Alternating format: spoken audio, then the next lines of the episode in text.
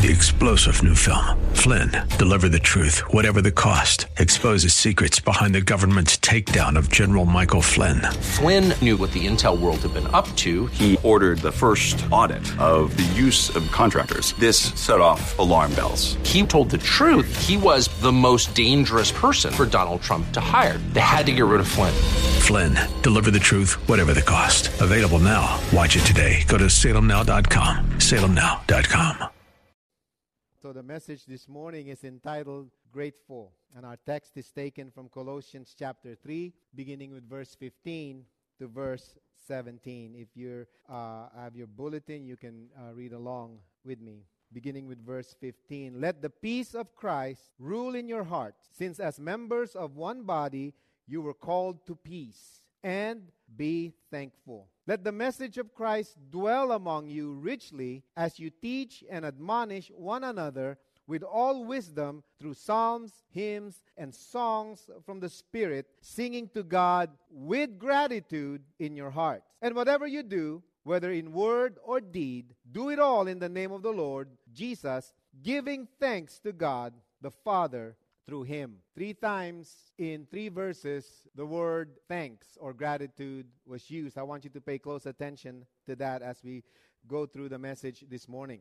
For someone who has lived most of his adult life in the high tech capital of the world, I am a very low tech person. I recently uh, had uh, to take a mandatory driving proficiency test for the company that I work for. I work for an electric vehicle company uh, that requires all of its employees to take a, a driving test. I've been driving for 40 years, and I had to take a test. And the purpose of the test is to make sure that I know how to drive a car. Okay? After all, a chef uh, needs to know how to uh, use a stove. So you get the idea.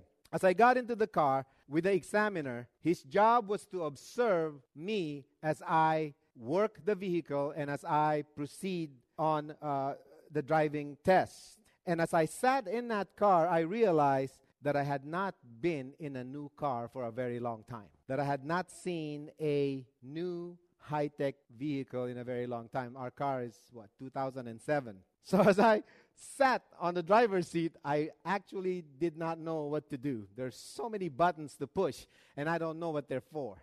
Okay? So the examiner had to give me a quick uh, two minute orientation on how to use his car. It was a brand new car. We were using um, his car. As the training progressed, I was so impressed with all of the built in features of the car. I mean, it has all the bells and whistles, it has all the automatic things automatic doors and, and windows, it's got cameras, it's got navigational systems, it's got everything. It can park itself, all right? But there's this one feature that really, really impressed me. It was the ability of the car to slow down when it's getting too close to another car. And it can actually stop when you're about to hit another car on the road. And that was pretty impressive. And, and the idea behind putting those features in the car is to make sure that the driver not only has a pleasurable experience driving, but will also have peace of mind while he's in the car and so you know it was a it was a great experience a learning experience. And i and i uh, and i enjoyed the, the the two hour test that, that that we had to go through. And as i got out of the car i said to the examiner wow those built-in features are very impressive. And he looked at me and he says you are impressed with the built-in features but after seeing you drive i'm just grateful that they have those features. Where does a sense of gratitude comes from. Where does one find the capacity, the enablement to show appreciation and thankfulness for something that's ha- that has been favorably received? Well, that's an important question for Christians to ask. We are built, loved ones, by the Spirit with a sense of gratitude, okay? And I said, built by the Spirit. You see, God created humanity perfect, okay? We didn't have any sin until our great, great, great, great grandparents, Adam and Eve, sinned. And we were born, since after that generation, everyone born after that were tainted with sin, all of us. And our lives have been marred with sin. And that, that sense of righteousness has been marred. And that includes that sense of gratitude. But the minute we are born again, that righteousness is restored. We had been regenerated. When we were sinners, our sense of gratitude was often misdirected, suppressed, or ignored. But when the new birth came, when we were born again, the Spirit begins to bring to light those things that God has worked in us. Those features begin to take a hold of every person who put their faith in Jesus. You and I, again, were born with a built in capacity to sin, but God, through Jesus, has given us a new birth. And with that new birth comes regeneration. A new person is born, and there comes a rebirth of those built in features, which, which we call the fruits of the new life. And one of them is a sense of gratitude. It's one of those features evidenced at the new birth. So, if you see someone who is not a Christian but is able to still show some gratitude, it just shows us that even though we are marred with sin, even though we had been infected by sin, by nature, and by nurture, there are still people with the capacity to be grateful. It's just often that gratitude is misdirected or ignored. But when we are given a new birth, we've been given a new nature, and that nature now is predisposed to those things that are engineered to us by the Holy Spirit, and we respond to them accordingly. And one of them is this thing called gratitude. Jesus says, I have come that you may have life and that you may have it to the full. What does he mean by that? To have that abundant life, to have that full life, it's talking about bearing the fruits that will cause us to respond to God in every way that he intended. And so when we are born again, you know, we are a new creation. You know, the old person wasn't too grateful, had the ability, the capacity to be grateful, but in a misdirected way. But once we receive the Spirit of God, we've been regenerated, and those things have been refocused the right way. And one of those responses is gratitude, the sense of gratitude. So, what is gratitude? Here's a definition uh, that I came up with. It's just my definition. You don't have to take it to heart, but this is for the purpose of this message this morning. How would I, how would I define gratitude from the Christian worldview, from the Christian perspective? Here's the definition Gratitude is a response to God's redemptive and reconciling activity in creation effectively giving us peace. Let me say that again. Gratitude is a response to God's redemptive and reconciling activity in creation, effectively giving us peace. It's a response to the peace that we received at the new birth. Peace is now built in in our lives, and we can now respond. That response to peace is called gratitude. What are we grateful for? We are grateful for the redemptive work and the reconciling power of the gospel of the cross of Jesus Christ. That is gratitude from the perspective of a Christian. That's why, as followers of Jesus, what do we practice? We practice, we pursue, we proclaim thanksgiving as a response of worship for the peace that we received at the new birth peace with God, peace from God, and the peace of God. You always hear me say that. So, if gratitude is a response of worship, it has to be built in by the Spirit into each and every person who calls on the name of the Lord. So, how do you know you are born again? One of the telltale signs that a person has experienced the new birth is there's this new sense of gratitude. We're thankful for the redemptive and reconciling work of Jesus on the cross. That's why we give thanks to God. That's, that's the purpose of what we did earlier today.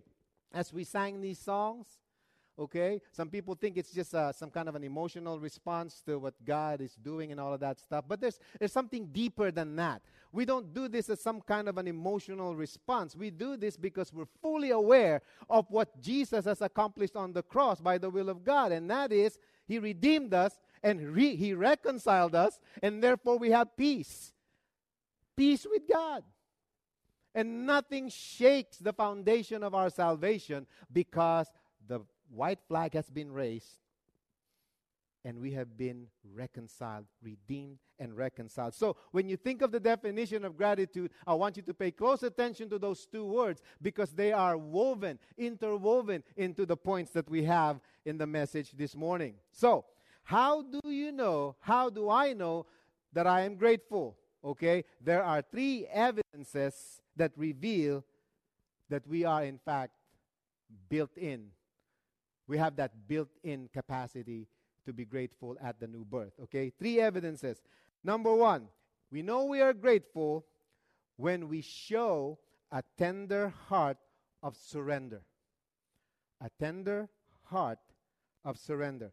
A grateful person shows a tender heart of surrender. Look at verse 15 again. It says, Let the peace of Christ rule in your hearts. Without surrender, there cannot be any kind of ruling. Okay? You cannot be ruled if you refuse to surrender. So this this this sense of gratitude begins with a softening of the heart. Because unless we soften our hearts, to surrender, unless we have tender hearts to surrender, we will continue to defy the will of God. I know I have been a Christian for a long time, and I want to let you know don't be surprised. The will of God is sometimes very difficult to, you know, uh, to, to obey. But if we have peace, and we, if our hearts are tender towards the will of God, we will surrender. And when we surrender, the peace of Christ will rule us.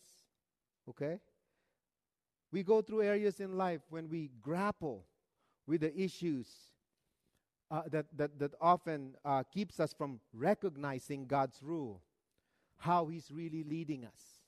You know, if you've been a Christian for a while, you know you've had your struggle. You know, we know full well that what the will of God is, but sometimes the flesh, you know, the devil, the world, all of these things come against us, and it becomes a difficult journey for many of us. But when we allow Christ to rule, when we soften our hearts to the rule of God, to the will of God, we'll find real easy that there's reason to be thankful for obeying the will of God. Sometimes the will of God doesn't seem pleasing, you know, at, at, the moment that we're facing. But when we soften our hearts, will recognize that we will be thankful, regardless of how difficult the situation may be, when we soften our hearts. God's rule will bring us peace, and gratitude comes in. Pride is a sign of a hard heart. Proud people are often ungrateful people. So, one thing we need to check is that level of pride. You know, pride makes our hearts, as, as the the former coach of the San Francisco 49ers, Jim Harbaugh, uh, eloquently said one time, you know. And I use his words Pride makes our hearts tougher than a $2 steak. That's true. And you know what? If your heart is like a $2 steak, it's not going to melt in God's mouth, it's going to crush the teeth of God.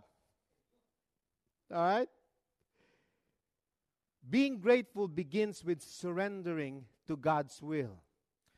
One of the biggest signs that we are conducting ourselves worthy of our confession, worthy of our calling as Christians, is that we have peace in the way we conduct ourselves in this world, in the decisions that we make. Okay? Let me ask you a few questions this morning. Are you in a relationship that is honoring of God's will? If you are, in a relationship that is honoring of God's will, I guarantee you, you are grateful for that relationship because you are at peace with that relationship. It reminds me of a story of my college professor. College professor told us one time.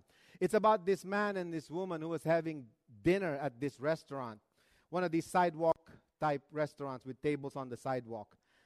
And as they were having their dinner, this, this car became uh, out of control and it was going to go and hit them. And in fact, the car actually rammed into them, missing them by two inches. And so they, they called the cops, and when the cops came, the reporters, the media came, and they were looking for the couple. They wanted to talk to them and have, you know, uh, get a response from them how they how thankful they are to survive that near fatal crash by that car and they couldn't be found. Didn't want to go in front of the camera to be interviewed. It was learned later that uh, they were married to different people. And they didn't want the whole world to know, especially their spouses, that they were having a. That's why they were in that restaurant. Very difficult to be grateful when you know that when you go home, you will not survive. Are you grateful for what you have right now? With, with the possessions that you have. I didn't say satisfied, I simply said grateful.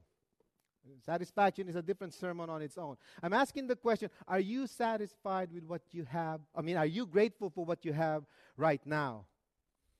If you are grateful, it's because you are at peace with what you have and your current station in life. Peace and gratitude go hand in hand. If we are surrendered to the will of God, we have peace, and peace produces that sense of gratitude. How do we know that God's rule is present in our life?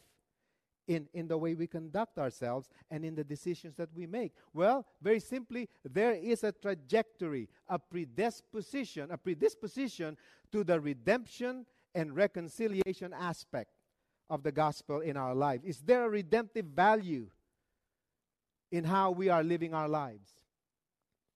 Is there a, a redemptive value in the way we're conducting our relationships?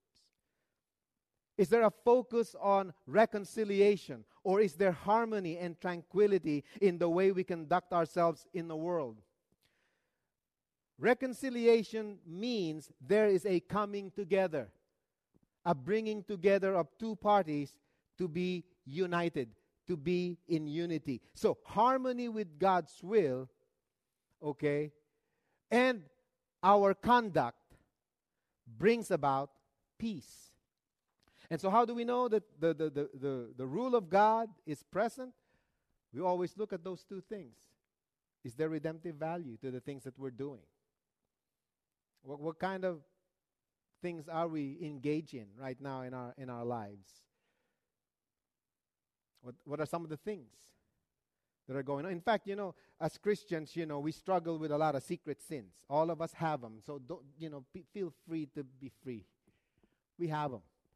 Okay, if you don't have any kind of secret struggles, you, you know, you're not alive, you're in heaven already, you're just a ghost trying to be among us here, okay? But we still have those struggles, you know, and the, and, the, and the best way to confront those things is to, is to really, you know, confront them with the fact of asking the question is there redemptive value in this activity that I have in my life? Is there redeeming value to this thing? Does this harmonize? Is, can this be reconciled with the will of God? You know, if we ask that question, the Spirit of God is faithful. He does help us. He does help us. He does deliver us. If redemption and reconciliation are present, there is peace. If there's peace, there's gratitude. And that's why the verse says, Let the peace of Christ rule your hearts. Since as Christians, we are called to peace. And it says, be thankful. There's a biblical illustration of this point found in Luke chapter 19, a very famous and, and great story in the, in the New Testament. It's the story of Zacchaeus. You've heard of him, the little man Zacchaeus. He was a tax collector. The Bible calls him a despicable sinner. He not only sinned against God, he sinned against the people. And um, one day he was listening to Jesus and he heard the call of Jesus. He was a short guy, he was on a sycamore tree, and Jesus looked up to him and said, Zacchaeus, come down. I must go to your house today. Those were the words of Jesus. Those are redemptive words. And Zacchaeus heard those words. Later on, Jesus would say, This man is also a son of Abraham, so Zacchaeus' salvation has come into your life. That's the reconciling word. So Zacchaeus heard both the redemptive word of Jesus and the reconciling word of Jesus. And the Bible says that Zacchaeus received the word of Christ with gladness. What happened? The heart was softened. Heard the voice, and we receive it with gladness. The same thing happens to us. The moment we hear the call of Christ, the call to peace. Peace again means redemption and reconciliation. That's, that's, that's what it means in the Bible. There could be no peace without that redemptive work of Christ, and there could be no reconciliation. If there's no reconciliation, there could be no peace. So, those two things Zacchaeus heard, and the Bible says that he received it with gladness. That's gratitude. He recognized the word of Christ. Look at what, what Ephesians 4:32 says. It says, "Be kind." There's that word. Be kind. You know the Old Testament word for kind is that loving kindness of God. It's the word hesed that we often use in our church. It's that loving kindness. The word hesed. That's the kind of kindness. That's the kind of love that God has given us. It's His kind of love. Be kind to one another, tender hearted, there it is, forgiving one another as God in Christ has forgiven you. So it begins. Gratitude begins with a tender heart. When we begin to show a softening of our heart and surrender to the will of God. There's a second evidence uh, that shows that we are we have gratitude in our hearts, and that is we speak truth that heals soul. We speak truth that heals the soul. We just don't speak truth, we speak truth that heals the soul. That's what the difference between a person who is grateful and a person who's simply right. Okay? So I want you to just look at some of the, the, the little differences. Because you know, you, you, you and I can talk to each other about truth, but one person can say it one way without any kind of redemptive and reconciling tone. and although it's truth, it doesn't come across with a lot of grace, okay? And then there's speaking the truth for the purpose of healing a person's soul. Look at verse 16. Let the word, let the message of Christ dwell among you richly as you teach, admonish one another with wisdom through psalms, hymns, and songs from the Spirit, singing to God with gratitude in your heart. Gratitude heals the soul. It comes from the word of truth that we hear and we receive. The message of the cross is foolishness to those who are perishing. That's what 1 Corinthians 1:18 says. It's foolishness to them, meaning those who do not have a relationship with the Lord Jesus Christ, you can give them truth and it will be foolishness to them because the message of Christ to them, the message of the gospel, the message of the cross to them is simply foolishness. They won't receive it. But to you and I, the message of the cross is the power, the very power of God. Why? Because it transforms the soul. You're here this morning not for your body, but for your soul. You know, we may all dress up nicely when we come to church, and we should. We all do these things when we come to church, but primarily you're here because the word of Christ speaks to the soul. And that's why we're here. We sang those songs. You know what's, why singing is important in the church and why we encourage you to sing. And sometimes, you know, it's kind of, a, you know, kind of corny sometimes the songs we sing at church, sing at church. You know, when I was growing up, they sing a lot of corny songs. You know, they sing songs like, uh, you know, like uh, songs you would sing in a skating rink. You know, kind of thing. And I, I used to laugh. I mean, I was, a, I was a Christian for heaven's sake. I was already a youth pastor, and I said, I don't want you to sing that song. It makes me feel like skating, you know, that kind of thing. Until I realized that singing the song okay? It doesn't matter what, what whether you sing hymns or contemporary songs. The, the songs connect our souls to the very throne of God. God receives it because it's a song of the soul. And we're called to speak truth that heals. It's foolishness to people who are perishing, but to us, it's the power of God.